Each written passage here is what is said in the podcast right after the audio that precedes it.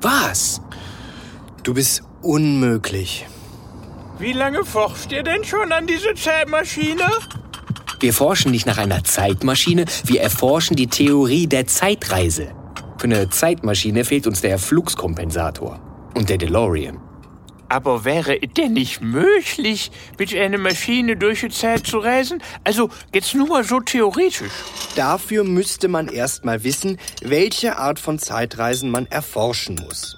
Es gibt zwei verschiedene Theorien, was die Umsetzung von Zeitreisen betrifft. Da wäre zum einen die Hypothese des selbstkonsistenten Universums. Des inkontinenten Universums?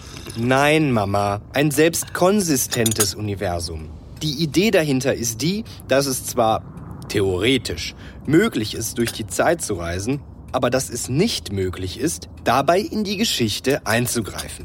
Denn alles, was du in der Vergangenheit tust, ist bereits Teil eben dieser. Musst du dir gar nicht merken, die Theorie ist so dumm, dass die Bezeichnung Inkontinent schon beinahe passend ist.